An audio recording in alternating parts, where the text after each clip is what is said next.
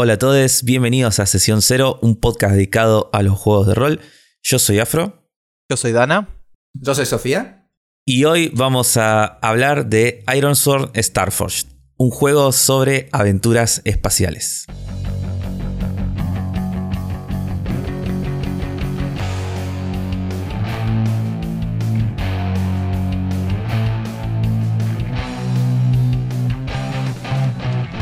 Bueno, eh, esta vez como habrán oído, en la intro hay tres nombres, no dos.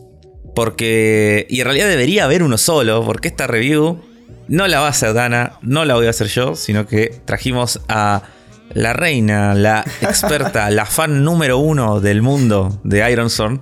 Porque si no la traíamos a ella para hablar de este juego, nos iba a venir a buscar.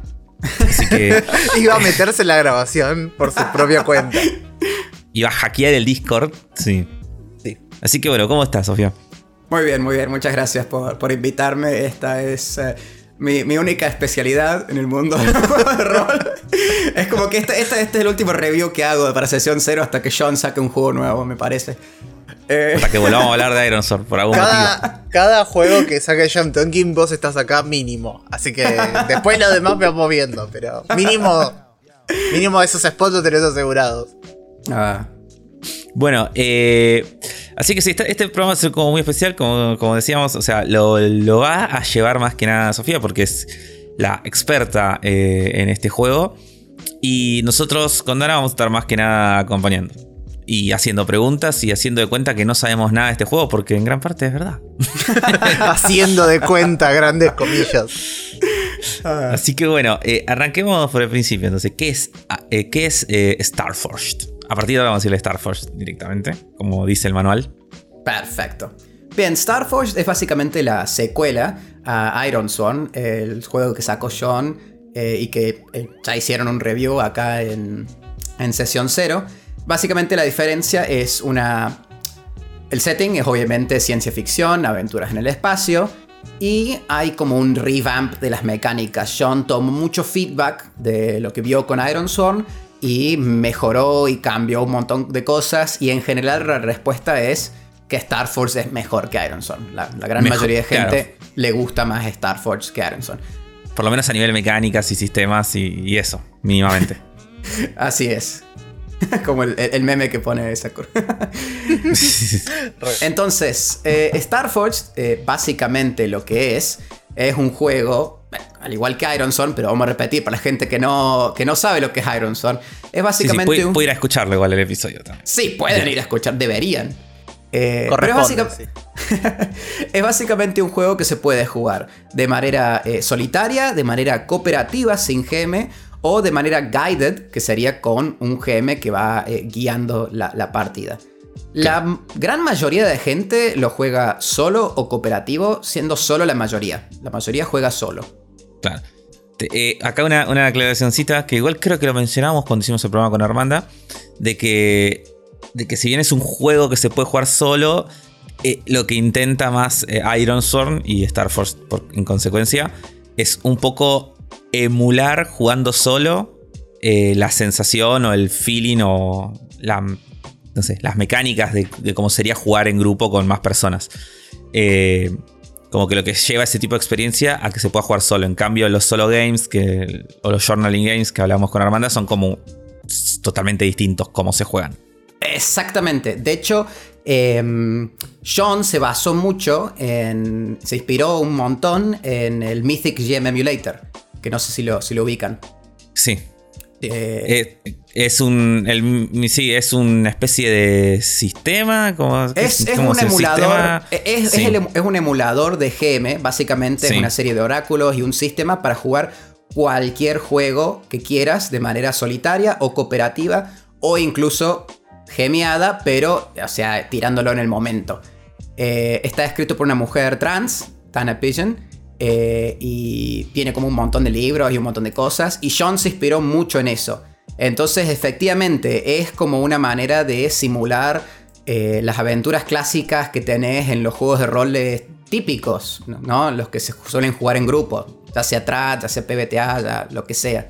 Eh, sí, es bastante diferente de la, de la gran mayoría de juegos solos que son muy particulares. Cada juego solo es un mundo de por sí, ¿no? Claro. tal cual. Pero bueno, eso es básicamente Iron Sword. Eh, tiene su propio sistema único que usa dos dados de 10 y un dado de 6. Y pa pa pa pa. A ver, algo particular que tenga, no, no, sé si me ocurre nada más. Sí, es, sí, sí, es, básicamente eso. Y el setting de Ironsworn es unas islas. Las Islas de Hierro. Es una cosa medio entre. Claro, sí, sí, como un setting tipo medio vikingos o medieval Inglaterra. La serie Kingdom también es como muy, muy en, esa onda. Eh, y en cambio, Iron eh, perdón, Star Force, como dijimos, es ciencia ficción mucho más cercano a Star Wars eh, o a Battlestar Galactica, Firefly y todo el tipo de space opera que, se imaginen. Exactamente. Lo, último para mencionar es que Star Force, basado en el sistema PBTA, es un juego narrativo que depende un montón de la ficción. Si vos no usás la ficción para llevar adelante la historia, el sistema es un sistema bastante, viste, como los PBTA, se, caen si no usas la ficción, si no, si no te centras en eso. No es un juego, eh, eso, con más mecánicas crunchy ni nada por el estilo. Aunque, aunque ahí vamos a entrar en la conversación de la cantidad de moves que tiene Star Wars. Sí, digamos ya, que... Ya, la escuchaba, ya la... Sí, sí, tanto Iron Sword como... Y acá en Star Force me da la sensación de que más todavía...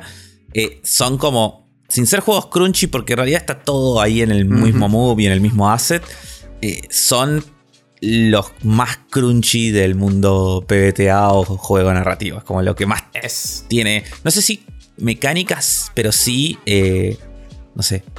Triggers. no sé cómo definirlo. Yo, como cosas. yo creo, creo que se las ingenian teniendo como un sistema de resolución muy estandarizado. Como que todos los moves se tiran básicamente igual. Y entonces eso también lo, ayuda a, a, que no, te, no se sienta tan terrible. Pero definitivamente aprovechar como los moves es un montón. viniendo de otros PBTAs. Sí, eh, e-, ese es un tema que, se habla mucho, ¿no? Eh, John Hecho lo ha, lo ha, comentado en Twitter diciendo, sé que la comunidad PBTA me odia cada vez que hago más de 10 moves, pero en Starforge va a haber 40 o 60, no sé. y no me importa. Y, la forma es, efectivamente, eh, yo lo veo como un juego simple que tiene muchas partes, ¿no? Hay muchos moves, pero la gran mayoría, como dice Dana, son autocontenidos. No es que, viste, o sea, lo lees eh, cuando estás jugando. Y claro, no, claro, no tenés que tenerlo presente todo el tiempo, ni es una mecánica que, memorizarte absolutamente nada. Claro. Y están separados en categorías, entonces, y encima están en spreads de categorías, entonces cuando estás en combate, tenés abierta la página de moves de combate. Cuando estás en explorando, tenés abierta la página de moves de exploración.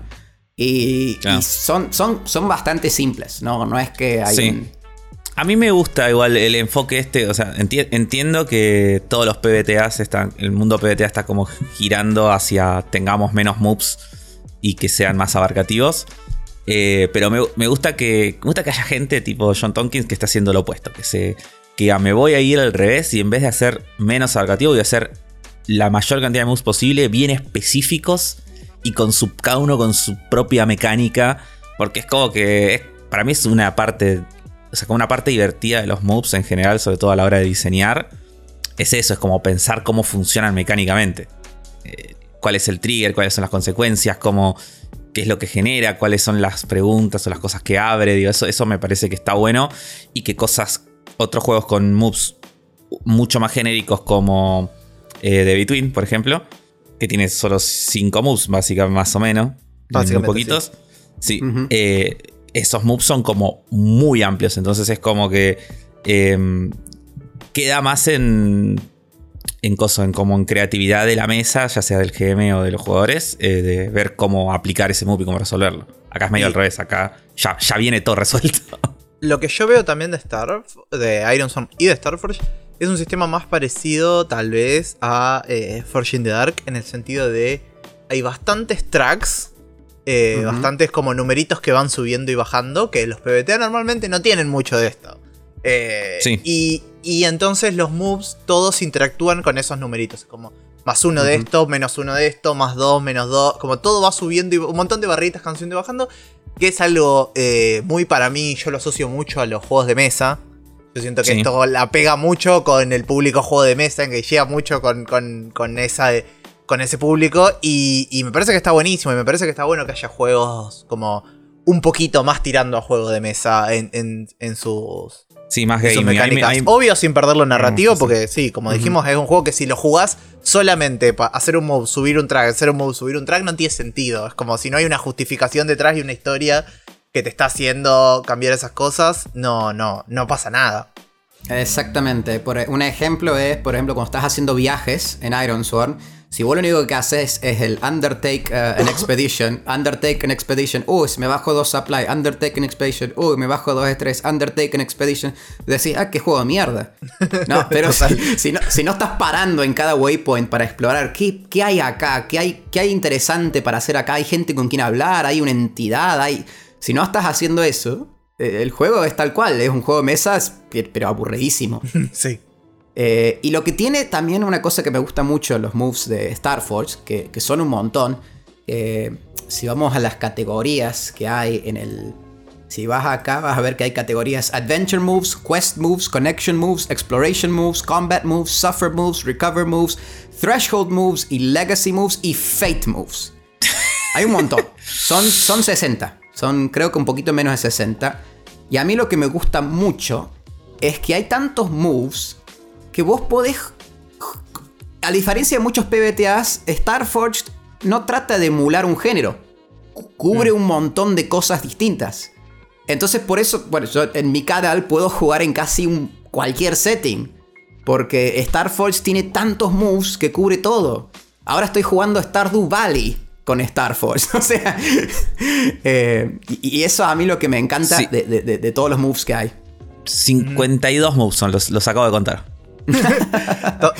También eh, está, está buenísimo. Yo, yo siento que tal vez, eh, como lo que sacrifica en comparación a eso, como para dar como, como lo que yo siento que es como la perspectiva más, más mixta, como sacrifica que para ahí los moves son mucho menos evocativos que en otros PBTA.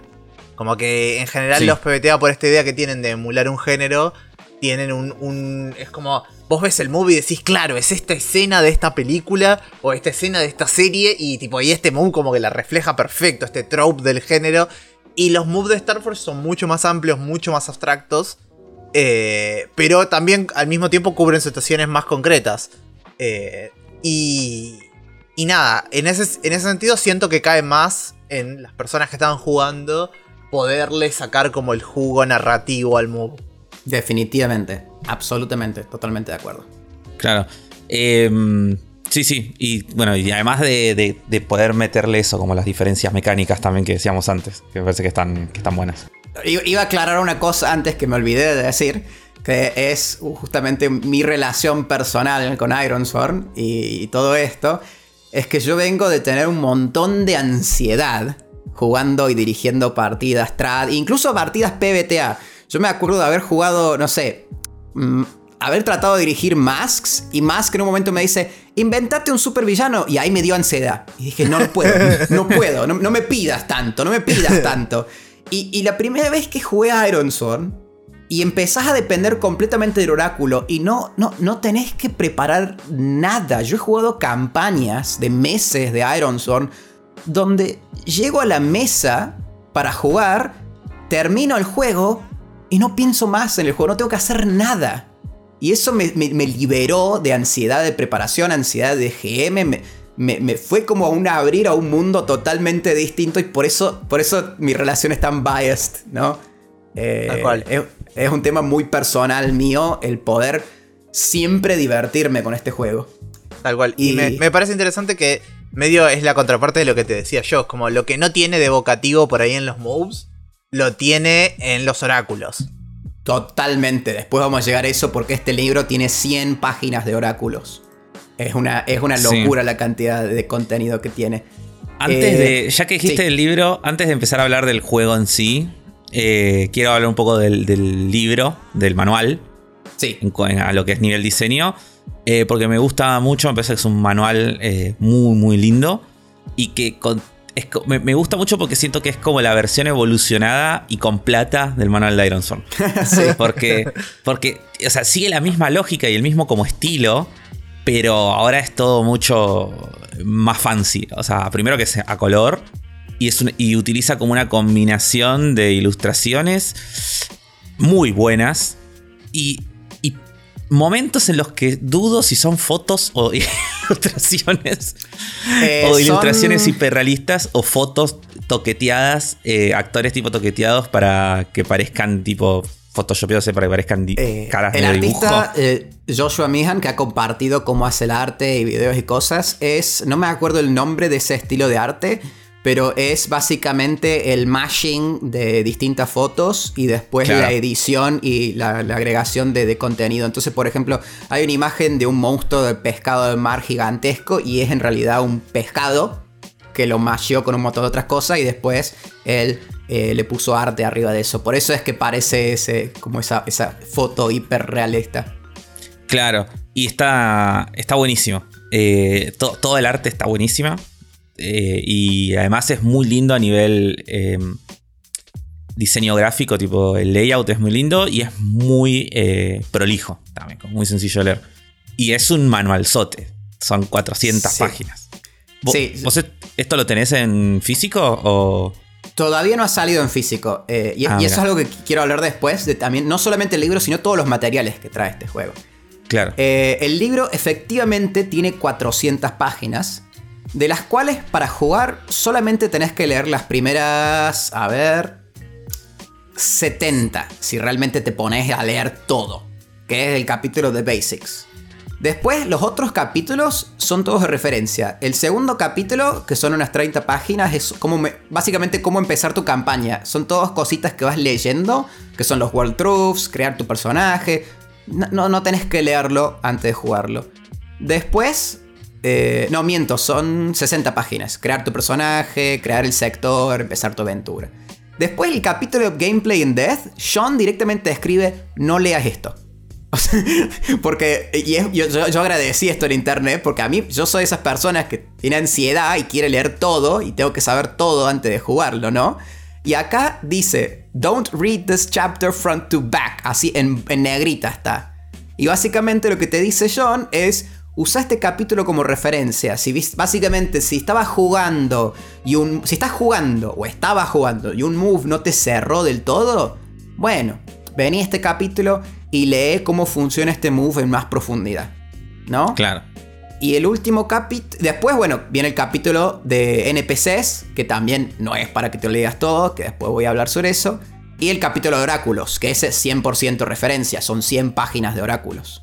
Claro, eh, claro, la parte de los moves es como que en realidad lo que te dices es eso, como vos eh, guíate con la con las referencias, con la con el manualcito de referencias, tipo del move y del, o del asset y, anda ahí si tienes la duda, que ahí te explican. Claro, son, son 100 páginas explicándote cómo funcionan los 52 moves, básicamente. en detalle. Qué locura. Eh, sí, pero quería hablar de eso de los materiales. Iron Son tiene el libro principal, el libro de referencia, que esto se lo estaba comentando Dana antes, que es la primera vez que veo un libro de referencia eh, ring binded con anillos.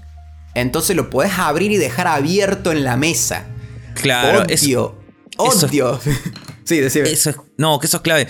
Yo veía la otra, vuelta. Eh, perdón, eh, te, voy a hacer un, paréntesis. Porque sí, la, otra vez la, otra vez veía que mm, una, un, video un video review de así de una retro review de este, ah, este setting de DD que, me, que me gusta mucho. Que es tipo medio post-apocalíptico, desértico. Em, algo de Sun. No importa. Uh, sí, Dark Sun. Eh, Dark Sun, sí. Y la versión original de Dark Sun eh, venía con un, con un manualcito así anillado de, imágenes, tipo de imágenes, ¿viste? De fotos, de ilustraciones. Y, también un librito con, no sé, 100 páginas más o menos, así anillado, y, que lo podías doblar y dejarlo parado, tipo pirámide, y que estaba por eso mismo hecho para eso, para como que. Porque siempre pasa lo mismo que las ilustraciones, viste, en la aventura y en la campaña están como en el medio del manual, y es como que es una oh, paja mostrárselo a los jugadores.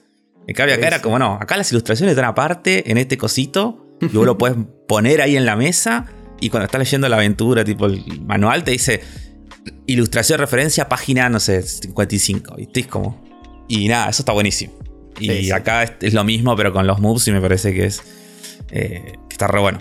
Yo siento que bueno que esté aparte también. Un poco apoya mi tesis de que, de que Iron Sword y Starforge están como más inspirados o conectan un poco con el mundo de los juegos de mesa. Porque los manuales anillados en juegos de mesa y como las referencias anilladas en juegos de mesa son todo. Como en todos los juegos de mesa. Lo, lo, otro que tiene es, bueno, los assets que están en dos PDFs distintos. Uno para imprimirlos en total y después cortarlos y hacerlo como vos quieras. Y otros que son singles, lo que te permite elegir assets distintos e imprimirlos todos juntos en una página. Entonces eso está muy bueno que te da esas dos opciones.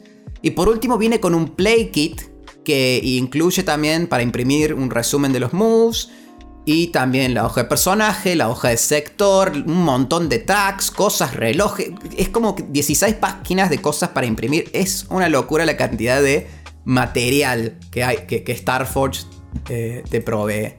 Así que eso es un, comentario que, quería hacer. Algo, algo que eh, me interesaba por ahí preguntarte es si a vos te parece que hay alguna razón para seguir jugando Iron Sword y no como updatearte a Starforge? Uf, uf, esa es una, pregunta. Bueno, una razón podría ser que te gustan los assets de Iron Sword y querés jugar en ese setting con esos assets. quiero, tener un mamut. Claro. quiero, es, quiero ser un vikingo con un mamut. Pero si haces eso, ponele, ¿usarías eh, como apuntar, jugarías más con los moves de Starforge? ¿Harías medio un mashup en tu cabeza? Hay, hay gente que hace eso. De hecho, hay un, hay un canal en el Discord de Ironsworn que se llama Starforging Ironsworn. eh, literal es así, se llama, se llama, eso y es justamente para la gente que dice, me gustan las reglas de Starforge, pero quiero jugar Ironsworn. Y entonces todo el mundo, un gran debate de cómo hacer, qué reglas usar, qué ta ta ta, y, y, es, un tema bastante, bastante común. Por eso digo que... La gran mayoría de gente prefiere las, las reglas y los assets de Starforce. ¿Mm? Porque los assets incluyen reglas. Eh, pero bueno, hay gente que quiere. Entonces, para mí, yo no lo haría. Yo jugaría. Si yo quiero jugar el setting de Ironlands, lo haría con Starforce y usaría los assets Starforce porque soy vaga. No, no haría mucho más que eso, no me pondría a hackear nada. Claro, en vez, de, en vez de decir esto no es una moto, es un mamut y ya está. Es eh, que, he hecho eso. De hecho, estoy jugando, estoy jugando una campaña cooperativa con Adri donde tenemos un elk y el elk es en realidad un hoverbike. ah, perfecto. perfecto. Y, en vez de eh, encender los afterburners del hoverbike, es eh, empujar tu elk a que vaya más rápido, ¿no? Decirle arre, arre. Claro, empujarlo hasta que se haga. Sí, sí, exactamente. Ah, muy bueno. El, bueno, claro, porque esto, y esto, perdón, yo sé que ya la tercera que lo digo, ya no lo digo más, pero también me hace pensar en juegos de mesa, porque esto pasa mucho, tipo, yo como, como jugadora de Gloomhaven que soy, es muy común que, tipo, cuando sale una, nueva versión, ahora que sale Frosthaven, como que siempre como que se updatean las reglas, y la gente vuelve a Gloomhaven y dice, no, bueno, ahora jugamos con las reglas dateadas, porque es como son se nota mucho que son mejores. Jugás los escenarios viejos, pero con las reglas, las reglas del nuevo. Sí, e, eso, eso incluso me, me hace sonar que, muchos juegos de rol que justo eso, tienen mecánicas estilos de, de board game. Por ejemplo, D&D. D&D es la historia de, discutir sobre qué mecánicas y qué edición usar y qué reglas y tal, es un montón. Es un montón. Eh, Así que sí, en eso también estoy de Igual yo veo mucha más continuidad acá. Obviamente eh, no me, no me cuoteen sobre esto porque no soy ninguna autoridad sobre Dungeon and Dragon, como se sabe. Eh, pero como que siento que en Dungeon and Dragon hay un tema de cada edición, por ahí muchas veces cambia como la filosofía de mm. diseño de una edición a la otra. Y, y, como que mantiene la estructura de las reglas, pero cambian como filosóficamente bastantes cosas. y, acá yo siento que se mantiene. Yo, siento que eso, yo siento que eso pasó una vez, a la gente no le gustó y volvieron a la, que tuvieron siempre. Bueno, está bien, ok, ok. No diría que es de edición a edición, digo, diría que pasó una vez. No nos vayamos de tema porque después vos decís, el episodio dura 40 minutos y empezamos a hablar de. Mi punto en esto, em. mi punto en esto era que yo siento que se ve mucho como que este juego lo diseña John Tonkin con ayuda a otras personas, mm. pero como su identidad de diseño está muy clara y se ve como una optimización y no un cambio tan radical. Es como en todos lados vos ves los moves y decís, ah, esto es mejor. Es como eh, lo, perfeccionó, le arregló la vuelta. En ningún lado decís, che, me gustaba más antes el move. Claro, o sea, pasa, pasa. Hay gente que, que, le gustan otras cosas de Iron Swan. Pero como, te digo, son la minoría. Ok. Y eso puede pasar siempre. Siempre hay una, una, como es una cuestión personal o subjetiva que a uno le, por ahí le guste más algo, sí.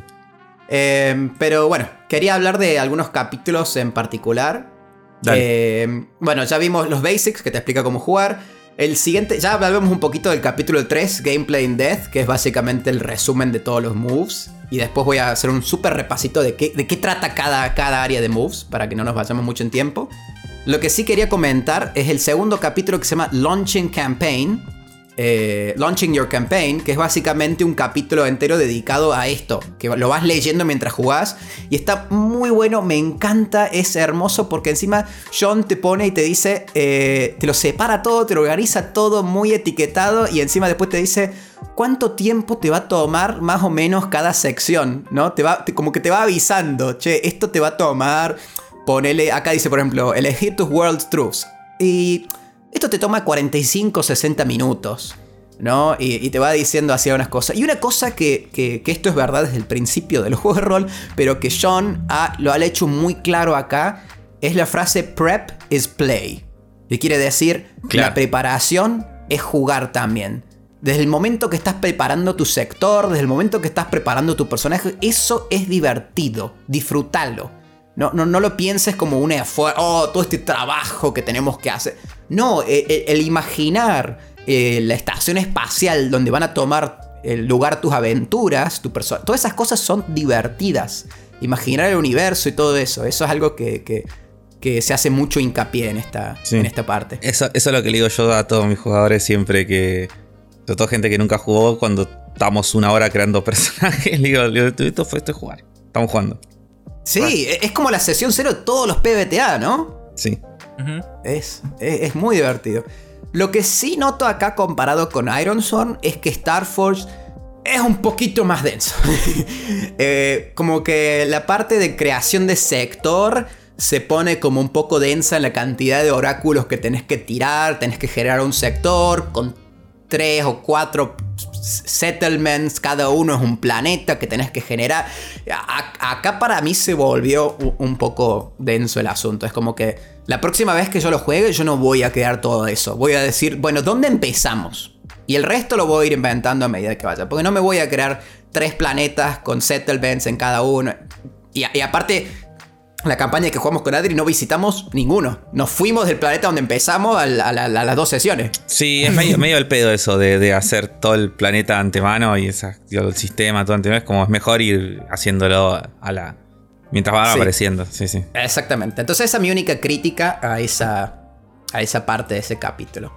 Después, el... Yo entiendo que por ahí lo tiene presente como para decir, bueno si surgen las conversaciones o en algo de los personajes o en el roleplay, saber que hay otro planeta, no sé, que hay un planeta de, hielo que tiene tal cosa y tal gobierno que por ahí, es, aunque estés en otro planeta, por ahí es importante, pero no siempre.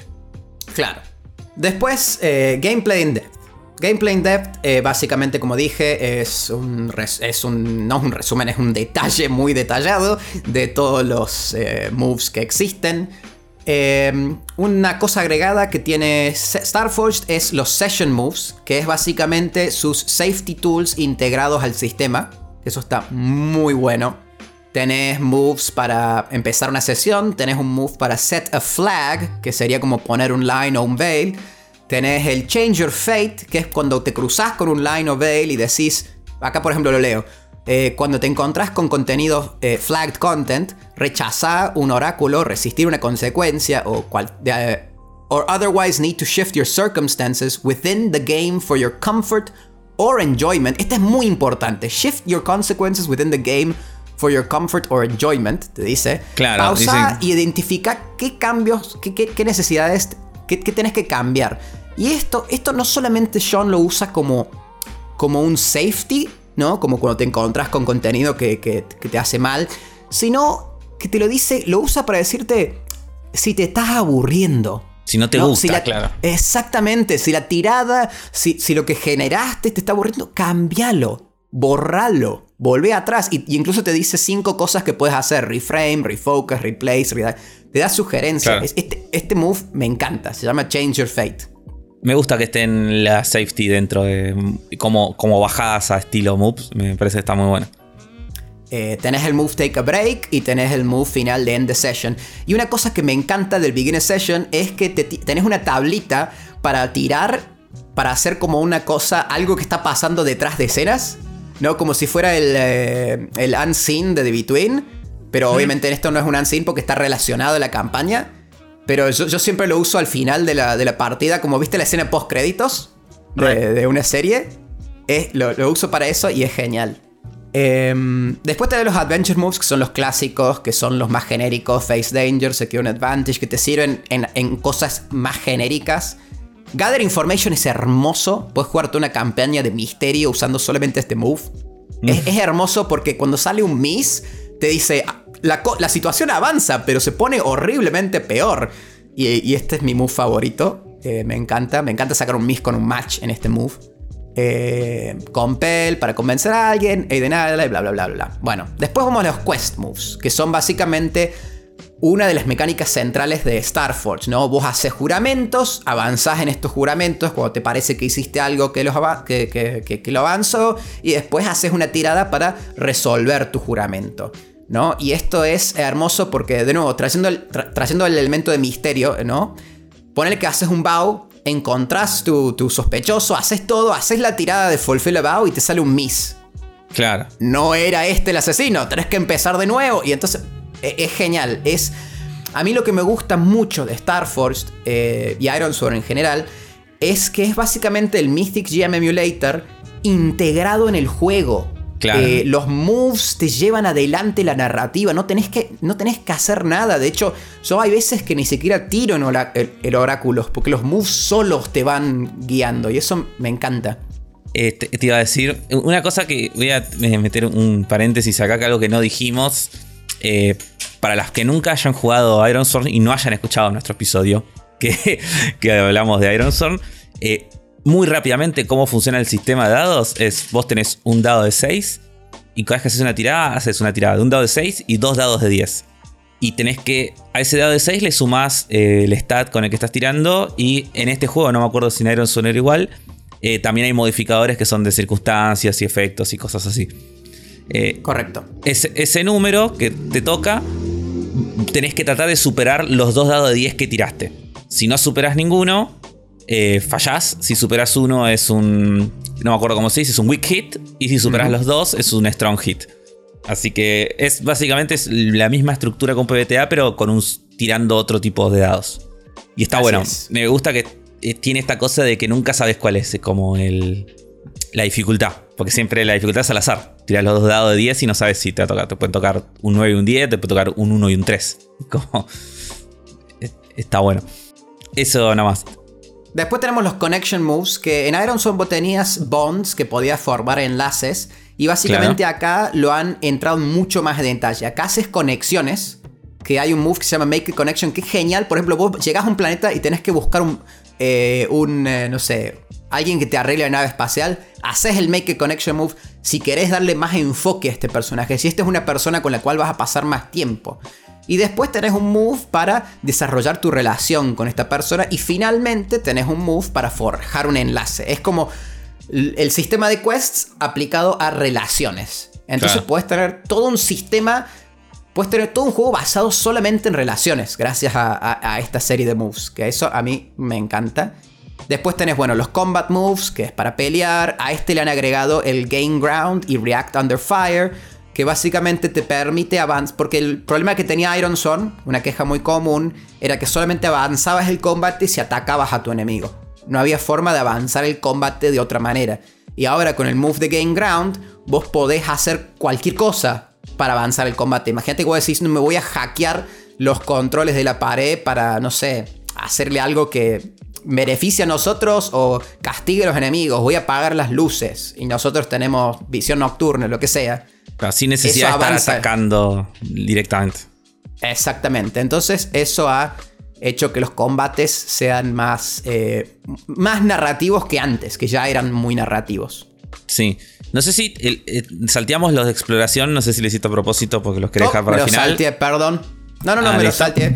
Vamos, vamos con eso. Los de exploración, eh, John tomó experiencia de lo que hizo con Delph, que fue la expansión que hizo con su hijo, Matt Click, y básicamente acá mezclaron las dos cosas, entonces es mucho más interesante. El, el Undertaken Expedition de, Iron Ironsworn es un embole, es literalmente un embole como está escrito. Y acá es mucho más interesante. Vos cuando sacas un wiki puedes elegir o simplemente bajas los tracks, como dice Dana, o te pasa algo narrativo en el cual eh, te encontrás con un peril y lo resolves. Y eso está muy bueno porque vos podés ir manejando. Che, ¿sabes qué? La verdad me cansé de cosas narrativas. ¿Sabes qué? Perdemos un poco de gasolina y sigamos, por favor. no, podés, tomar esa decisión de, qué querés. Eh, y eso en general eh, lo, han, lo, han, mejorado, puedes explorar waypoints, es mucho más detallado. Antes el, el, otro exploración eran como dos o tres moves y ahora son como seis. Eh, recover moves son simplemente eso, moves para, para recuperarte, eh, moves para recuperar tu espíritu, tu vida, etcétera, etcétera, etcétera. Eh, esto también está mejorado que Iron Sword, porque en Iron Sword un gran problema era que no podías recuperar espíritu al menos que hagas un campamento o busques una comunidad. Y estaba como medio, medio raro, ¿no? Es como que y, el resupply también, era como que no podías, no podías aumentar tu supply, al menos que, no sé, vayas a una comunidad y pidas ayuda. No podías nada, scavenge, nada. Y entonces acá los, los, recover moves están individuales. Tenés Hearten, que te permite, when you socialize, share intimacy or find the moment of peace, eh, ahí vas recuperando tu espíritu, ¿no? Y los podés hacer en cualquier momento. Y eso está genial. Una mejora muy grande comparada con Iron Sword. Los threshold moves son los de enfrentarte a la muerte, desolación y bueno, que tu nave se, destruya. Ahí ves si tu personaje sigue o no sigue. Y el Legacy Moves es un toque que me encanta. El Legacy Moves, que en realidad, bueno, es ganar experiencia, avanzar tu personaje. Y hay uno muy particular que es Continue el Legacy. Que es básicamente cuando vos querés dejar de jugar con tu personaje, o se muere, o pasa algo. Eh, básicamente puedes crear un personaje nuevo en el mismo setting haces unas tiradas basado en cuántos quests ganaste, en cuántos viajes hiciste y en cuántos enlaces tenías, que son los tres tracks de los legacy tracks, ¿no? Quests, Bonds y, eh, y Discovery. Y basado en eso, tu próximo personaje tiene más o menos cosas. Eh, y básicamente, justamente eso, seguís el legado de tu personaje anterior. Vos podés describir qué relación tienen o cómo, cómo, está, cómo es el asunto. Claro. Los Fate Moves son los de preguntar al oráculo y pagar el precio. Eh, que el pagar el precio es básicamente. Ya vamos a ir a oráculos. Perdón, estoy acelerando lo más que puedo. Eh, tengo tantas cosas que quiero decir. Eh, y pagar el precio es, como me dijo Dana una vez, que es básicamente los GM moves de cualquier PBTA. Cuando. Es eso. Es como que, bueno, a ver qué puede pasar ahora. Si te rompe la nave, pasa esto. Claro, en vez de como sistematizar por ahí la idea de este, este es el hard move que haría un GM acá para, para complicarme la vida ahora que fallé. Claro, y esto para que lo puedas jugar solo hay una tablita y lo tirás y ves qué onda. Exactamente. Por último están los clocks. Starforged agrega clocks al juego.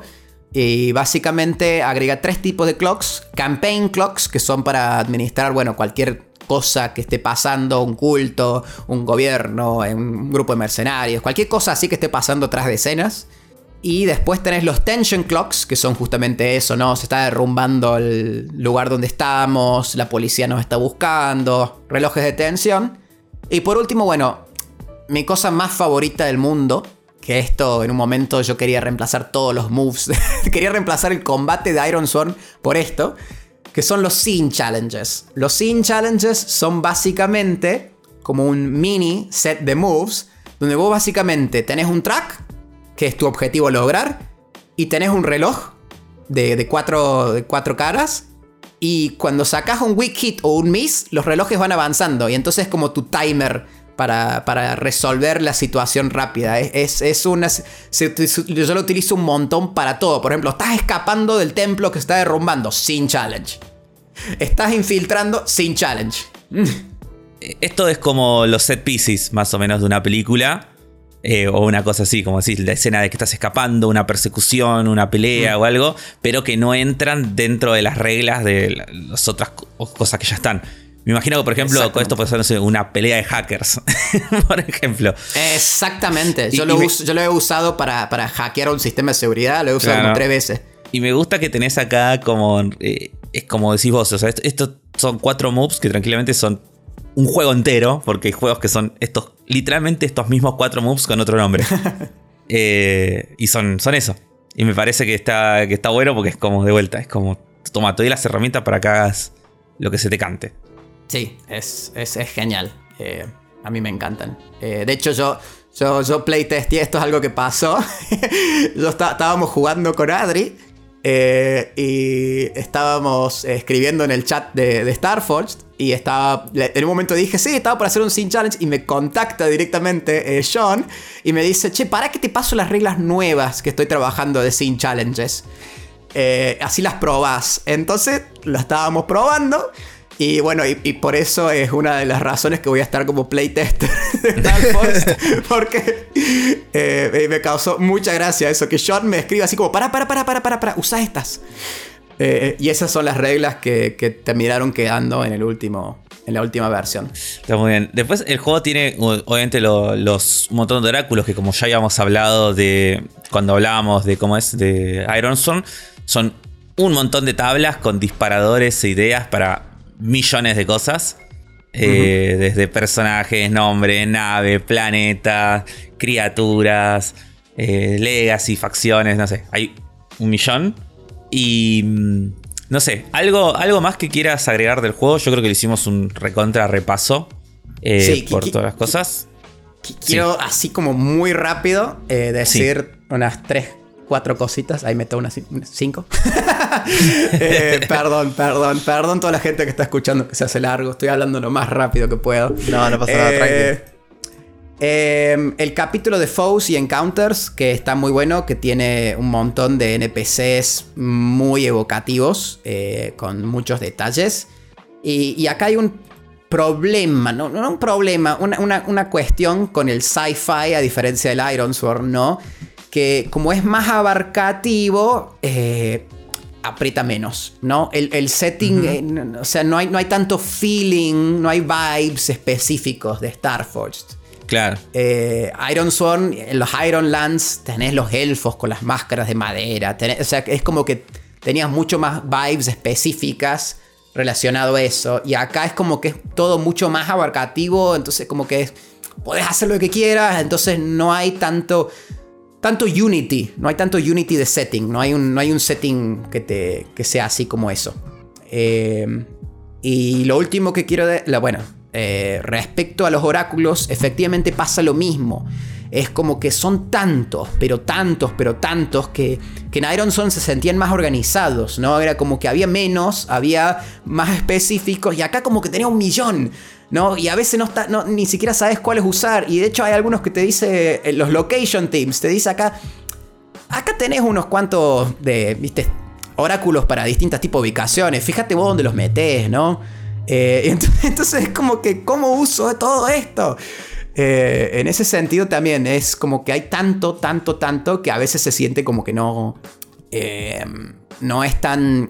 No entra tanto en detalle, ¿no? Los oráculos de planetas te dan un pantallazo de un planeta. Y, sirven para eso. Y no, pueden entrar en más detalle específico como, como, como, hacía, como siento yo que hacía Ironson. De hecho, los, los location oracles de Ironson son re específicos al setting de Ironlands. no, te sale volcán como opción ahí. Eh, entonces yo siento que eso es algo que obviamente pasa con este, este tipo de juego. A mí me duele un poco porque siento que una de las críticas por ahí que yo tenía con Ironson era que por ahí le faltaba hacer un toque más evocativo. Y ahora, como repasando los oráculos y leyéndolos mientras vos me comentás, que siento que es como que le sacaron incluso lo poco que tenían. ¿Viste? Es como que se volvió una ciencia ficción. Hay una construcción de ciencia ficción muy. Eh, sí, muy amplia, muy como que. cualquier cosa de ciencia ficción puede encajar acá y entonces ninguna es el perfect fit. Eh, y, y por un lado, está bueno, qué sé yo, yo siento que yo, por ejemplo, siempre eh, en un momento de mi vida yo decía como, eh, Burning Wheel no es el juego que jugaría para todo, pero es el juego con el que escribiría una novela. Y hoy siento que eso a mm. mí me genera Iron Swarm y Starforge ahora más. Es como, si yo tuviera que escribir una novela y dijera como quiero como inventarme el mundo de cero, quiero hacer mil cosas y quiero tener como eh, generadores de ideas y algo que me dispare ideas, pero que no me dé todo ese contenido evocativo que suelen dar particularmente los PBTAs, porque como ya se siente mucho que estoy escribiendo sobre esto, usaría, usaría Starforge. Eh, pero a veces siento que me, faltan los disparadores de setting y de trope que, que me dan otros juegos. Sí, definitivamente. Eh, y bueno, las últimas dos cosas que quiero decir es los assets, definitivamente una mejora de, de, Iron Sword. Todo el mundo está de acuerdo con esto. Los assets son mucho más detallados, mucho más eh, eh, evocativos en, cuestión de mecánicas que, Iron Sword. Iron Sword la mayoría era add plus one y take plus one momentum y, nada más. Acá hay algunos assets que son básicamente un mini playbook uno que a mí me encanta mencionar es el fugitivo, que, es un mini playbook, literalmente. viene con un reloj el asset. Y, entonces vas marcando el reloj y, cuando el reloj se llena, la gente que te está persiguiendo te atrapa y tenés que hacer toda una escena sobre eso. Eh, entonces los assets definitivamente. Por eso, por eso yo no puedo volver a Ironson, por los assets. Los assets eh, y, las, y las reglas y las mecánicas para mí son mucho más superiores. Y lo último que quiero mencionar, y ahora sí, es lo último, es, eh, la hora de verdad, son los créditos. Sean se ha tomado el trabajo de buscar y trabajar con un montón de gente muy copada. Eh, para el desarrollo de los, eh, de los Session Moves, trabajó con Kiana Shaw, que escribió los Safety Tools, ¿no? no me acuerdo el nombre, creo que era Safety Tool algo. pero trabajó con, o sea, trabajó con, mucha gente que, hizo consulting, trabajó con Sarah Thompson for eh, Disability Sensitivity, que ese fue un problema que estaba con, con Ironson, que como hablaba, eh, los términos que se utilizaban para hablar de eh, miembros que te faltaban, ¿no? y, y, un montón de detalles así. Entonces John hizo el trabajo de buscar toda esta gente y trabajar con un montón de gente. John tiene, o sea, John tiene como regla en el Discord, no como regla, es como una sugerencia fuerte en el Discord que pongas tus pronombres si querés, ¿no? Eh, es, es, es, o sea, con decirte que tengo un canal de YouTube donde yo, una mujer trans, hace actual play y todavía no me he encontrado con nadie rancio, ¿entendés? Toda la comunidad de Ironson en ese sentido es muy piola, muy buena gente. Eh, y, Sean es la razón. Sean fomentó eso y lo fomentó fuerte. Eh, y bueno, eso es un comentario que quería hacer al final. Y ya estoy. muy bien. está, muy bien. Maratónica, maratónica tu review de, de, de todo el manual nuevo. Eh, yo como por ahí para cerrar, yo sé que Afro ya me va a estar persiguiendo con el reloj. Eh, si, me, puedes ver, te, estoy señalando ahí eh, mi, muñeca, ¿sí? con el dedo. como, y el gestito, viste, de, círculo con el dedo, viste. Sí, sí, sí, redondeamos. Y ¿cómo es? El... como siempre hablábamos con Afro mucho de como para quién es, ¿no? Como que en general cerramos la review diciendo, bueno, ¿a quién le va a gustar este juego? y a quien por ahí no le va a terminar de cerrar este juego. Eh, y yo creo que obviamente medio que aplica lo mismo que dijimos en el episodio de Iron Man, ¿no? Es como, eh, tipo, el sistema tiene cierto nivel de complejidad y eso es algo bueno y algo malo, es como para, para quien le gusta esto, para quien se queda como en un juego PBTA diciendo, che, este juego tiene 5 moves y se vuelve un poco repetitivo, es como estoy tirando siempre el mismo move todo el tiempo, como tiras la, mismo move 70 veces, como este juego te ofrece una, una variedad mucho más interesante, te ofrece como más, más como más eh, numeritos para subir y bajar y representar como de forma más accurate la ficción. No está todo tan en el aire como habitualmente en otros PBTAs. Eh, pero al mismo tiempo es muy hace todo vos. Es como no, no hay como un un tanto que vos puedas partir y decir y arrancar y ya tenés un personaje rearmado solo eligiendo un playbook. Acá tenés que elegir como los assets vos y, y armarte algo como más evocativo y llenar un montón de hueco de ficción con, con tu, propia, tu propia creatividad. Sí, sí, sí, sí, en ese sentido también. Y yo creo también que, bueno, es para... Eh, me parece que sumaría que también es para la gente que obviamente le guste la ciencia ficción, que esté buscando un juego que, que permita, sin un setting eh, concreto, poder adaptar estilos de ciencia ficción que, tengan con lo que con la salida que dijiste, ¿no, Dana? Recién de, de que van a tener que, el setting como que lo van a tener que elaborar ustedes. Re. ¿Sabes, qué me pasa? Que me pasa mucho esto de que hay gente que dice, che, ¿tenés un juego para esta película que salió en 1994 y es mi película favorita de ciencia ficción y nunca encontré nada en lo que jugar? Star Force seguro. Es como que siento que lo metes ahí y lo metes. Sí, sí, ahora esto, esto, siento que Star Force se reaplica a Star Wars, ponele, una cosa que mucha gente quiere jugar siempre y, no es muy amiga del TRAT y en especial del juego oficial de Star Wars. eh, que bueno, acá te, podés llegar a esto. Eh, o si estás buscando un juego para jugar solo, que lo que decíamos antes. O sea, que ah, jugar solo que emule o cooperativamente. yo creo que un vacío más grande, creo que más que el vacío de los solo games, yo creo que los juegos cooperativos, o sea, de dos personas. O llamados juegos sin GM también. Sí, pero sí, no, pero. Que no son románticos y de pareja para. claro, pero yo cuando digo cooperativo me refiero a, dos, eh, juegos de pareja. A duet, para jugar de a dos. Sí. Mm. Sí, juegos para jugar de a dos, o sea, porque sin GM es como yo imagino que más de a tres, cuatro, digo, como no importa la cantidad. O sea, puedes jugar de a dos, pero como que nada, está pensado para otra cosa. Yo me refiero a cooperativo como dos, uno frente a frente a frente y que el GM sea el juego mismo. Eh, generalmente los juegos de así de parejas son, son sobre parejas que tienen una relación. somos un matrimonio con un hijo, un matrimonio de 30 años que se está por divorciar y su hijo tiene cáncer y, y nada, y tenemos que ver, eh, hacer tiradas para ver si la quimioterapia sale bien. Y no, no, no quiero.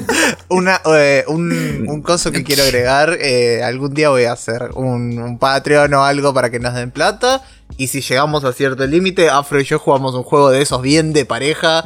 Eh, drama, dramón. Y sufrimos. Y ahora vamos al respecto. Ahí está, vos jugás. Ahí está, para. Dana juega una campaña. Juega una, una sesión entera de DD, quinta edición. Con un mago. Y, y yo juego. Yo juego un juego de parejas que, tengan un hijo con cáncer. de juego, súper realista y súper dramático, bien pesado, como. Y la pasas mal. Sí. Perdón, los comentarios me están matando. Eh, que dice: Son una pareja que hace un podcast de DD. que va perfecto. Eh, ah, cuando anunciaron eh, Star Force eh, y, yo vi las primeras, las primeras pruebas, yo lo que dije, lo primero que dije, como, como, como jugadora bien entrada, dije, esto es todo lo que jamás, eh, lo, que, siempre he querido que Traveler sea.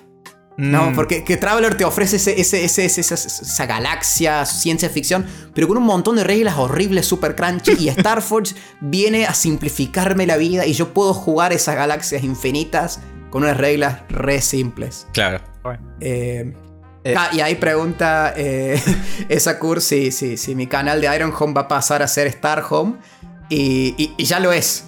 Eh, ya hace varios capítulos que estoy jugando con Star Fox y dejé de jugar con Iron Swan. Pero vas a mantener el nombre Iron Home porque más, es más evocativo, creo yo. Sí, sí, sí. Ah, y, otro detalle que casi me olvido.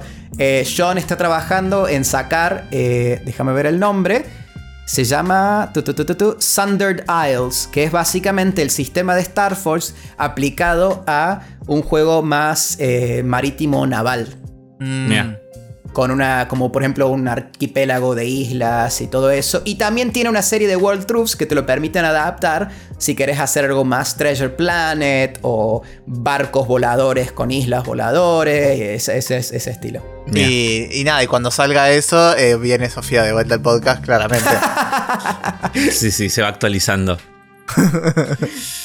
Eh, bueno, ya con esto me parece que estamos para, para pasar a la demo, ¿no? Pasemos entonces a la demo.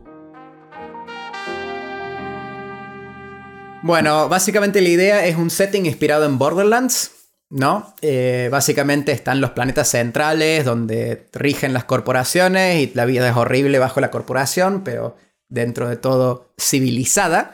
Y después, eh, en, en quotes la palabra, y después, afuera de eso, están los planetas externos, donde no, hay ley, todavía está la influencia de las corporaciones, ¿no? Que venden y compran armas. Eh, pero es como que lawless land, donde todo el mundo hace básicamente lo que quiere. En ese sentido, Borderlands, ¿no? Sí. Eh, y si quieren, bueno, largamos. Dale, ¿querés que digamos un poco nuestros personajes antes? Eh... Dale, por favor. Sí, para la gente que está escuchando. Eh, mi personaje es Pericles Quan. Es básicamente un monje espacial. Los tres assets que tienen es, es uno, una armadura. O sea, está todo, imagínense tipo un chabón todo con una armadura espacial muy zarpada, tipo Iron Man. Eh, pero que no le cubre la cara. O tipo Mandalorian, más que Iron Man. Pat tiene el camino del devoto de Sotar, el dios de la guerra, de la estrategia y el honor, que es, que es tipo mi dios.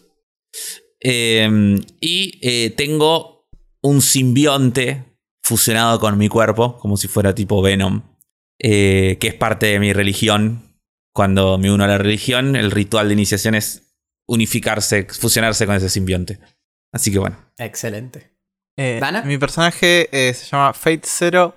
Es una sniper y una infiltrator eh, tiene un companion, que es un, un gato brillante que puede percibir las emociones y las intenciones de otras personas y criaturas a mi alrededor.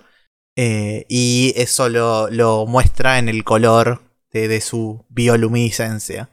Eh, yo creo que mi personaje es claramente una, una, profesional, por eso tiene ese nombre que claramente no es, no es su nombre real. Eh, y, y como que es una, una agente, me la, imagino como que cobra bastante caro. Y, eh, y que sus, sus, sus, skills y su companion tiene utilidad en ese contexto.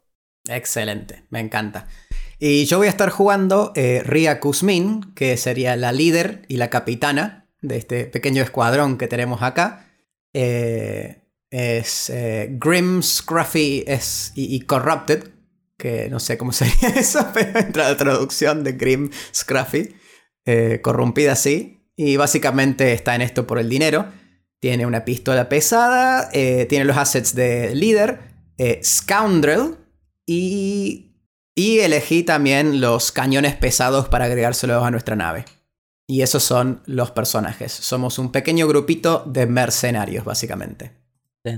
Bueno, y si no hay más preguntas, arrancamos nomás. Parece muy bien. Por mí, ya estamos. Excelente. Bueno, nuestra aventura empieza en un planeta desértico, eh, a eso de la tarde. Eh, no, vamos a decir mediodía. Eh, entre los restos quemados de los huesos de criaturas titánicas, ¿no? Imagínense esos huesos que se. el rib cage que se extiende hasta el cielo como si fueran rascacielos, pero son huesos. Y empezamos en el en lo que sucede después de una batalla, el aftermath, ¿no? Eh, estamos en un campo lleno de cadáveres, gente y no cadáveres, porque básicamente lo que estamos haciendo ahora es, estamos caminando entre los supervivientes y matándolos. Nos han contratado como mercenarios, efectivamente, para una, para una, una guerra, una mini guerra, y nosotros estuvimos del lado victorioso y y bueno, Ria, Ria Kuzmin está caminando y pegándole un tiro en la cabeza a las personas que encuentran, ¿no? Que están... Ah, ah", o eso. ¿Cómo, ¿Qué están haciendo Pericles y Fate? Em, yo estoy haciendo en este momento un, un ritual o una especie de rezo para Sotar, porque por, agradeciéndole que me haya conferido la victoria en esta, en esta batalla. Excelente. Mm. Yo creo que yo estoy como eh, saliendo de, de, mi búnker, como de sniper, como del lugar que me había ubicado con, para, para disparar en la batalla y como estoy volviendo como a desarmar mi, rifle ridículamente avanzado, como que tiene un montón de, micropartes y como acomodándolo en una valijita. Excelente, me encanta.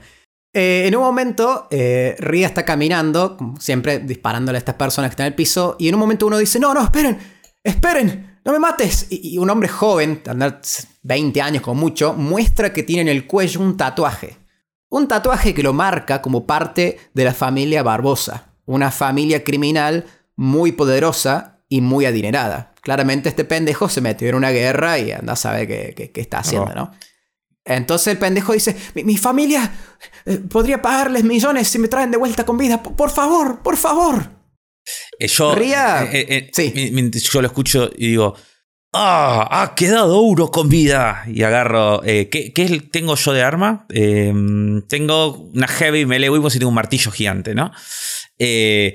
y agarro tipo mi martillo y me dispongo tipo, me, ves que voy caminando ahí como, como a terminar todo. Estoy lejos. Yo, me, interpongo como, wow, wow, wow, wow, wow, wow, wow, espera, espera, espera, grandote. Te digo, este, este pibe, este pibe vale un montón. Y, yo como que miro, miro detrás de tu espalda, ¿no? A, los demás soldados de nuestro lado que siguen exterminando gente. Y me acerco a vos con la, mano, la mano al hombro y te digo, si lo podemos sacar de acá, este, podríamos actualizar la nave, conseguir... Eh, y, y, Ría trata de pensar qué, le gusta a Pericles que, la plata le podría comprar. Ganar más batallas.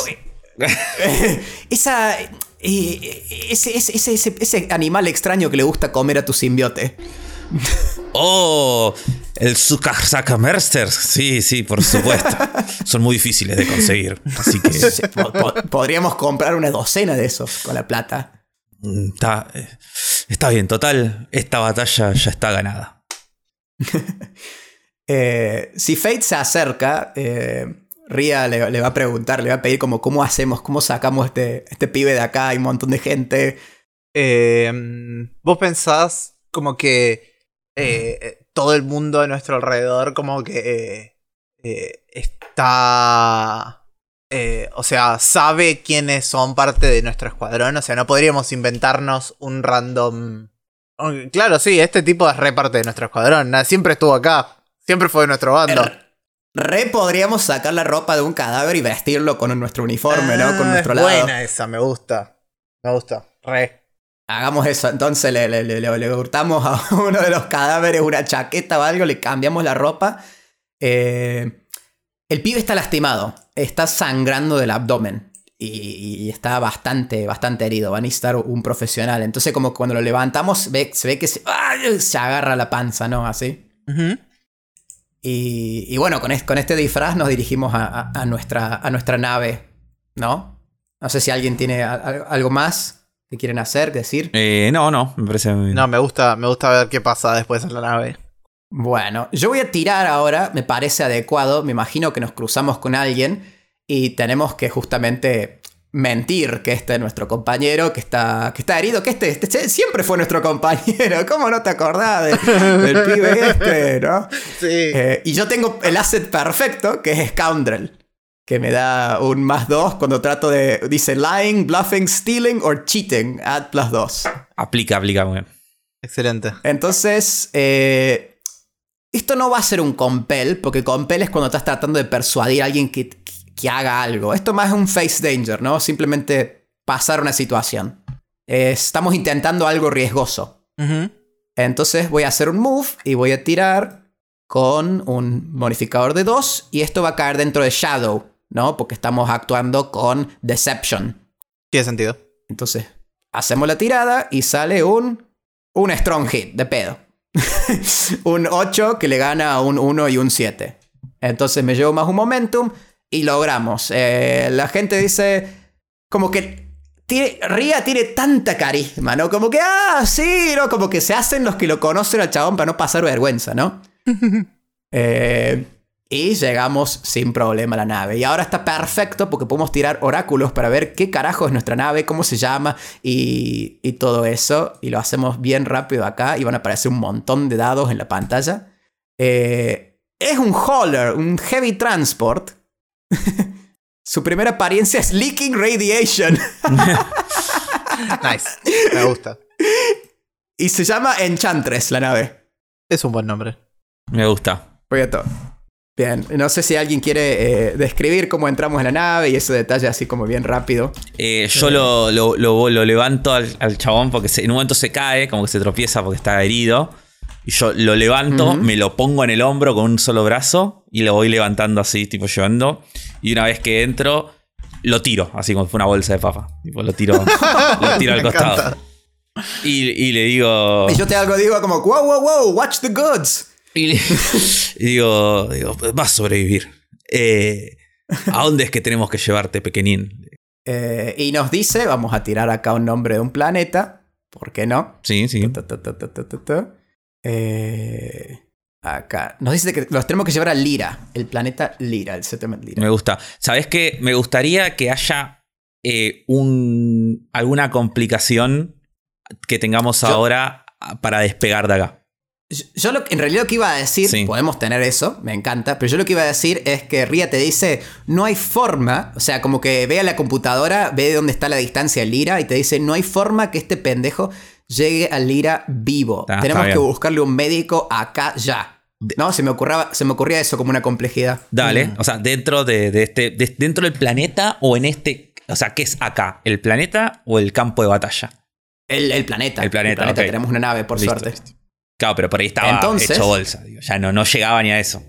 Entonces se me ocurre que tiremos acá unos oráculos a ver qué tipo de. dónde está el planeta. Bueno, el, único settlement que existe en este planeta es orbital. No hay, no hay un settlement en el planeta en sí.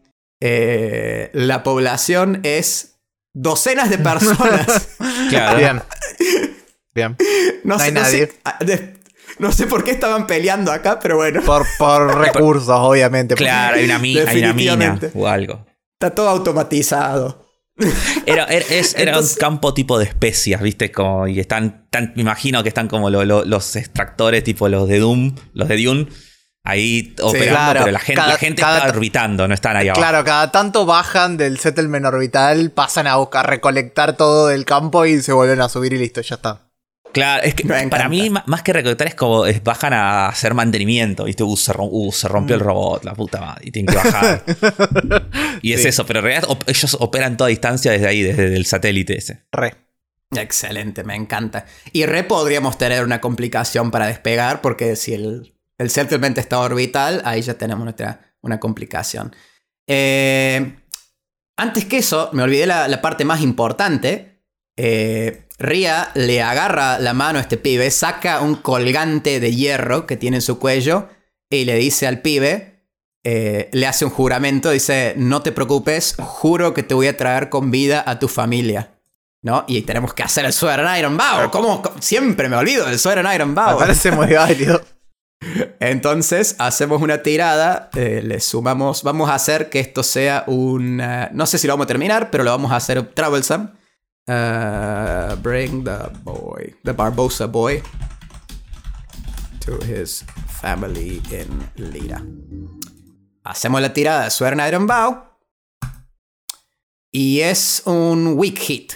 Entonces, estás determinado, pero empezás tu quest con más preguntas que respuestas. Ok. Eh, vamos a ver qué, qué, significará eso. Y, eh, y, esto nos sumimos el 1 de momentum, todos con esto. Solamente yo, ah. porque hice el move del, del Swear Iron Bow. Ah, dale, solamente vos tomaste el juramento. Ok. Eh, dale, dale. Eh, terminemos de ver el, settlement y después vemos si hay alguna complicación. Eh, o no, tiene más sentido que, veamos si hay alguna complicación. ¿Qué complicación, qué, qué obstáculo se te ocurre que, hay? tenemos, a ver, un, un oráculo que pueda servir para esto. A ver. Obviamente, tenemos el eh, core, core Oracle. Action Theme Descriptor Focus. Puedes tirar los cuatro si querés. Vamos a tirar un Action. Y me sale Bridge. Oh. Eh, dim. Freedom. Y para ahí una más. Y Focus. Vamos a tirar Outbreak. Es todo muy parecido. Eh, ya sé. Justo cuando estamos, nosotros, nosotros tenemos abierta la, cosa de la nave, ¿no? La justo cuando ah, todavía estamos charlando todo, hablando de esta situación, y de repente vemos que eh, aparece otro tipo queriéndose subir a la nave, y es otro sobreviviente ah. que nos vio, que sacamos a este pibe acá y que nos, y que nos está pidiendo que por favor lo, lo, llevemos al también y que y, está como muy alterado, está todo manchado de sangre, eh, todo sucio y está como muy histérico, está como hablando fuerte y claramente es un problema porque eh, está hablando muy fuerte y cualquier momento se está por poner a gritar y nos va a hacer que llame la atención de todo el mundo. Eh, me encanta y vamos a decir que está armado. Ah, tiene una pistola en la mano. está amenazando para que lo llevemos. sí, sí. Y yo creo que esto es perfecto para que Pericles haga lo suyo. No sé qué te parece. Me parece perfecto. O sea, yo lo, veo ahí en ese momento así, sin mediar palabras. Agarro mi martillo y lo levanto y... No, eh, yo estoy como en la sesión. Me intento acercar y primero, lo primero que hago es como hacer como un movimiento muy rápido y desarmarlo. Y para esto quiero, quiero utilizar como la, eh, como la ventaja del simbionte también, como que me da más velocidad también y más fuerza. Excelente. Esto sería entonces un Secure Advantage, porque estás justamente desarmando tu oponente, estás attempting to gain leverage. Sí. Entonces, hace una tirada de Secure Advantage. Esto sería con Edge, porque es obviamente agilidad, velocidad. Sí. Y le sumas un bonus de más 2. Ok. Ahí te faltó el más 2 de, tu, de tu Está bien. 4 más 1, 5, 6, 7. 7. Sería un weak hit. Un weak hit. Entonces en un weak hit, vos elegís. Sí, decime. No, no, no, nada, nada, nada. Decime. Vos elegís si tenés. Si ganas más 2 momentum o si tenés más 1 a tu próximo move. Que seguramente sería el, el, la situación de, de lidiar de alguna manera con esta persona. Eh, no, bueno, o sea, yo sí, me voy a, a sacar como es. Eh, voy a agarrar más uno en el siguiente move. Y o sea, lo que hago ahora es como que me acerco, golpeo con el, con el brazo, tipo, le, le agarro la pistola, le quiebro la muñeca, él suelta el coso, y con la otra mano le tapo la boca para que no se escuche el grito.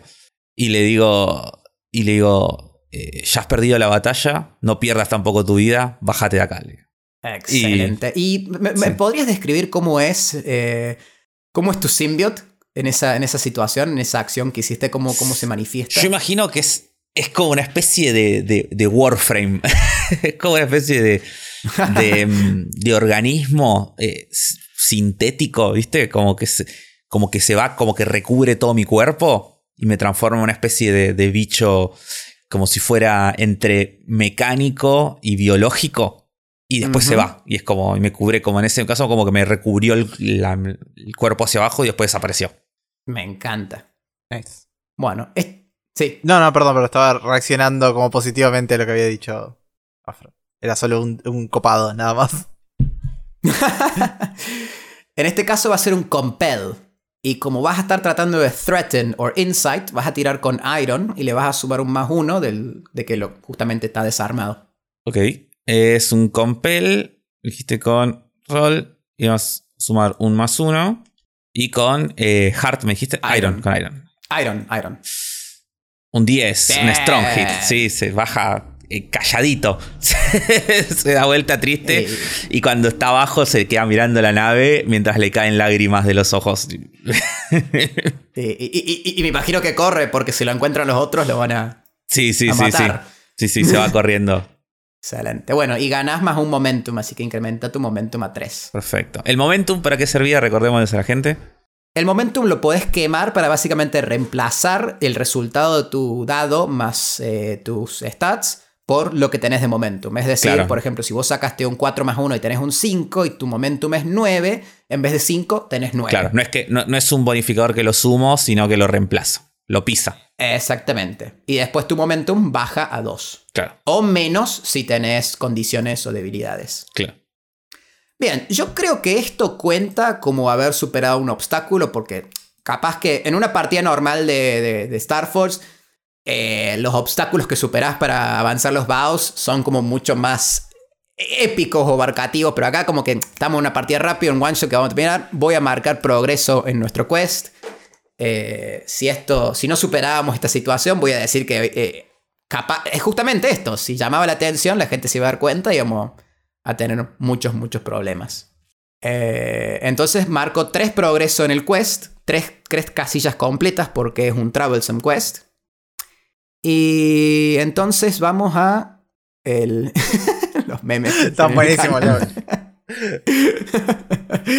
ah, vamos a terminar de generar el lugar donde estábamos yendo, ¿no? Eh, se llama eh, Unity, la estación espacial con una docena de personas, se llama Unity. Eh, built within a repurposed ship. Es una nave espacial, no es una estación espacial. Es una nave espacial hecha estación espacial. no son cooperativos cuando lleguemos ahí. No, no, como que no, ustedes son los soldados mercenarios. ¿Qué, qué, están haciendo acá? No, no quieren saber nada con nosotros. Eh, la autoridad es tolerante eh, y se dedican principalmente a action y theme. Vamos a ver a qué se dedican. ¿Cuál es el propósito? Reject. Yo tengo una, tengo una re idea. Tengo una re idea. Estos chabones son eh, una como e, escapados de otra, de otra, de otro planeta, de otra sociedad, como de alguna sociedad más mayoritaria, eh, claramente anarquistas o algo así. Y esta es como su comuna hippie versión tecnológica. O sea, es la nave que tienen acá flotando es tipo, es la nave en la que se escaparon, en la que se fueron. Y tipo, cuando llegaron acá empezaron a explotar el planeta por recursos.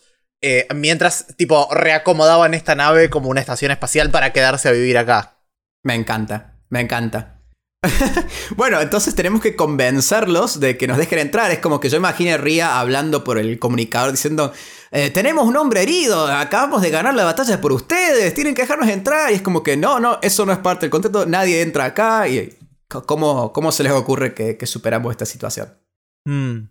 Em, yo siento, le quiero dejar el lugar a Dana, que siento que ya actuó en la otra sesión. Así, así vemos un poco a los, a los tres personajes.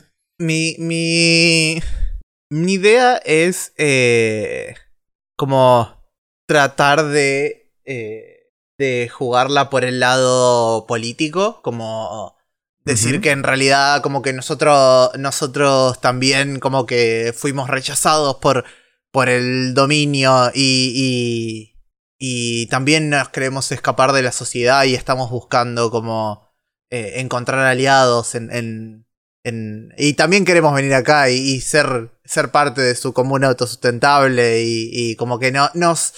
Eh, si bien primero éramos como como soldados contratados, pero ahora es como que en realidad, como después de esta batalla, nos sentimos más aliados a su causa. Me encanta. Eh, Fate dice todo eso por el, por el comunicador. Re. Excelente. Eh, entonces hacemos la tirada de Compel con Shadow porque estás mintiendo. sí, no me digas. Dale. Eh. Es un weak hit. Hacen lo que queremos y te llevas más un momentum. Tu momentum sube a 3. Pero viene con una demanda o complicación. perfecta lógica. Eh, Imagínense su contraoferta. Sí. Yo, yo creo que como que Tipo, si les decimos algo así, nos van a pedir como, bueno, pará, pero para venir a, ser parte nuestra, eh, como vamos a tener que tomar alguna quest secundaria, como, tipo, si quieres ser parte de la comuna tenés que laburar para nosotros, no, no solamente como alguien pago. Eh, me encanta. Y, y, capaz se me ocurre que por ahí como que pueden necesitar algún recurso del mundo exterior que no están pudiendo conseguir o algo así. No sé qué puede ser. Me encantó, me encantó. No, básicamente eh, si esto fuera como una campaña más larga, nos obligan a hacer un juramento de un BAU para obtenerles tal algo. Tal cual, tal cual. Y pensaba que capaz lo tengo que hacer yo, que soy la persona como que las está tratando de convencer eh, y, tiraría como un BAU nuevo ahora. Pero sí, capaz lo, ignoramos porque claramente no va. No lo vamos a avanzar. no, va a tener eh, efecto en esta, en esta situación. bueno, hacemos eso. Yo me imagino que conectamos las naves, se abren el, las compuertas y viene un equipo, no un equipo, son 12 personas, acá queda un equipo. Traemos nosotros al pibe este, al médico de, esta comuna para, para, que lo vean, que lo atiendan eh, y bueno, lo, lo traten. Y acá tendríamos que hacer la tirada de, pa, pa, pa, de Heal, donde dice, eh, Obtain treatment for a companion, roll heart. Eh, y me parece que en este caso sería yo eh, la capitana que haría la tirada, me parece. Parece re bien. Entonces hago una tirada. Vamos a ver qué pasa con esto. Eh, y es con Heart. Y es un, uff, un weak hit. De, pedo. Pero the, recovery comes costs extra time and resources. Entonces yo me parece que tendría sentido que elijamos sacrifice resources. Tenemos que sacrificar recursos de nuestra nave, suministros, ¿no? De, de medicamentos o, nos piden en realidad a cambio, ¿no? Claro, bueno, sí, para mí tenemos que pagarles y es como que no tenemos plata para pagar tipo créditos y en vez de créditos decimos, bueno, te damos, no sé, alguna parte de la nave o algo así que nosotros podemos prescindir ahora, pero que después la vamos a necesitar en el futuro. Claro, como, sí, sí, nuestro eh, generador de oxígeno de repuesto. el condensador de flujo. Ya no tenemos repuesto, claro. Entonces, en ese caso, marquemos supply eh, a 3. Supply es un recurso compartido. Todos tenemos el mismo supply siempre. Entonces, todos bajamos a 3. Y yo creo que esto marca otro progreso en el BAO. Y ya estamos en 6 progreso. Eh, ya que está a salvo y estable. Y si, no sé cómo estamos de tiempo, pero si quieren podemos hacer como una expedición recortita para llevar al chico al planeta y ahí cortamos. Dale. Hagamos eso. Bien. Y hacemos el cierre ahí. entonces yo agrego otro progress track que lo voy a llamar Journey to Lira. Esto está en mi hoja de personaje. Va a ser Travelsome. Y entonces, bueno, agarramos, nos subimos a la nave, salimos de ahí y emprendemos viaje. Y para esto vamos a hacer el... Eh, el move que se llama... ¿Dónde está? Undertaken Expedition. Y dice... Eh, Obviamente, eh, Ria siempre se mueve at speed porque no, tiene. Básicamente, dependiendo cómo, cómo te moves. Eh, no elegimos piloto. No, Ria es la capitana, pero no es piloto. ¿Quién, quién es piloto? Claramente, Pericles no. bueno, dale, soy, soy la pilota, sí. No hay drama. Excelente. Entonces, eh, Fate Zero, vos tendrías que hacer una tirada de. Más dos, porque no, no, creo que estamos keep under the radar en esta situación. Me parece que estamos yendo lo más rápido posible. ¿Cómo? No sé, ¿qué, qué pensás? Eh, ¿Cuál era el move? Undertaken Expedition está el primer move de Exploration. Y sería una tirada con Edge. Con Edge. Miss. Excelente. El primer miss. lo que esperaba. You are, you are way late by a crisis. Pay the price. Bueno, acá lo que podemos hacer son varias cosas. Podemos tirar en el pay the price como sugerencia, que lo vamos a hacer, ¿no? Agarramos acá y vamos a tirar el... ¿Dónde está? Uy, acá está, pay the price. Your vehicle suffers damage. Bueno. Eh, y la otra cosa que podemos tirar es un peril de espacio. Power fails. bueno. Se apagan las eh, máquinas. Lo que podríamos decir para hacerlo rápido. Eh, para, para mí se rompe justo la cosa que le dimos el, repuesto. sí, exactamente. y que nosotros, y que nosotros dijimos, dijimos, no, esto tenemos el repuesto. ¿Cuándo se nos va a romper? Nunca se nos rompió esto. Ese se nos va a romper justo ahora. Y se rompió. Es una parte re barata. La, la, compramos en el próximo lugar. Bueno, entonces le voy a bajar. Eh, vamos a decir que le bajo dos de, Integrity a la nave espacial, le hacemos como un, eh, un parcheo, ¿no? bien, bien básico. Eh, y si quieren podemos seguir adelante. Yo para no hacer un move de tratar de arreglar la nave. No, no, no. o, sea, en una partida más larga por eso solamente lo, lo haríamos. Pero ahora estamos siguiendo adelante. Entonces, bueno, la nave está un poco hecho bosta, se rompieron unas partes, pero pero le damos para adelante. Bueno, Dana, haceme otro Undertaker. Hace el mismo move de nuevo. Mm. Y vamos a ver qué pasa. Eh, acá nos van a hacer 5 mises y no nos vamos a ir a ningún lado. Nunca, jamás. y la demo va a tardar 4 horas. eh, para que para ya está. Undertaker Expedition. Con, dijimos, con Edge, ¿no? Con Edge. Weak Hit. Bien. Entonces acá podríamos. Avanzamos, pero nos encontramos con un problema en el próximo waypoint. ¿Les parece eso o les parece, que básicamente... Bueno, entonces vamos a ver qué nos encontramos en el, en el waypoint. Básicamente entramos en el, en el modo que ustedes quieran acá en... No voy a explicar el Faster Light Travel que usa Starforge, pero básicamente hacemos un salto en el espacio eh, y aparecemos en otro lugar. Entonces, lo que vemos es un Stellar Object. Nos encontramos alrededor de un smoldering red star.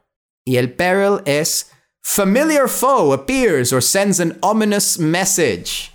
Eh, Upa. ¿Qué tal si hay una... Lo, primero que se me ocurrió es una orden que va en contra de, de, la orden de Pericles. Ah. No sé qué pensás. Sí, el enemigo de, el enemigo de, de Sotar. El enemigo de Sotar. yo me imagino que. Eh, eh, Sotar, el dios de la guerra, es el enemigo, es eh, Ratox, el dios de la paz. la paz a, la fuerza. Sí, son Lo vamos a obligar a ser pacíficos. Eso, es que son es que bajo su visión es tipo, la única forma de ser pacífico, de, la paz es ellos. tipo, es haciéndoles caso. Yo me imagino, me imagino lo siguiente, me imagino que llegamos a este lugar, tenemos que esperar varias horas hasta que se cargue de nuevo el, sistema para hacer otro salto. Y de repente eh, tenemos un mensaje, ¿no? Como que los sensores tu, se activan. Y de repente nuestra pantalla aparece un sacerdote hiper eh, extravagante, ¿no? La, la, túnica, todo, ¿no? Ese, eh, las manos a los costados dice, ah, Pericles Quan, al fin nos encontramos de vuelta. Hoy es el día que se acaba tu reino de destrucción y caos. no, y como que yo te digo, oh, oh, em, em, nos están targeteando. Nos están targeteando con sus peacemakers. Em, ¿Te parece? Sí, sí, sí. Me, Parece un, buen cliffhanger. Y, claro, y, además acá, acá estamos tipo super jugados y acá, comenzaría una batalla espacial y haríamos quilombo. Sí, sí, acá podríamos entrar en los battle moves o podemos resolverlo con un simple move que se llama battle. me gusta. Pero me, estuvo muy bueno. Me, me gustó mucho. Eh, siento que, que lo hicimos fluir un montón. No sé cuánto de esto tenías preparado o no, después me contarás, si no vamos a romperle la magia a la gente, pero siento que fluyó muy bien, me, gustó. Siento que hicimos mucho para hacer una demo que no sé cuánto jugamos, ¿cuánto jugamos? ¿Media hora? Sí. Eh, jugó como eh, si, el, si el prep previo, ponerle que 40, cuenta 40 minutos, si no media hora. Claro. Sí, sí, media hora y siento que hicimos un montón. Re, avanzó re recopado y me. Y, como ya estaba compenetrada yo, o sea, yo ya quería. Ya quiero la, sesión de tres horas y, saber qué pasa con esta gente. Eh, y sobre todo quiero el lore de las dos religiones opuestas, el Dios de la guerra y el Dios de la paz. Porque está tan eh, pava la idea que solo puede ser fantástica. es, muy Borderlands, es muy Borderlands, me encanta. Es que eh, encima, no sé si te cuenta, pero el nombre de la otra es el, es el, mismo nombre, pero al revés. Al revés, sí, me di cuenta. no me había. Yo sí. Ah, yo sí porque lo conozco a Fox. Eh, Sofi, ¿querés aprovechar? que Ya estamos cerrando y tirar tus plugs, tus links donde te pueden seguir y demás. Dale. Eh, bueno, en Twitter me pueden encontrar como Mythic Sofía. Eh, M-Y-T-H-I-C Sofía. Eh, y mi canal de YouTube, donde juego Starforged, es Iron Home. Lo pueden buscar en YouTube también. de Iron Home, si lo buscan por link directo, si no me equivoco. Hace tanto que no, que no sé cuál es mi link directo. Tendría que, tendría que buscar eso.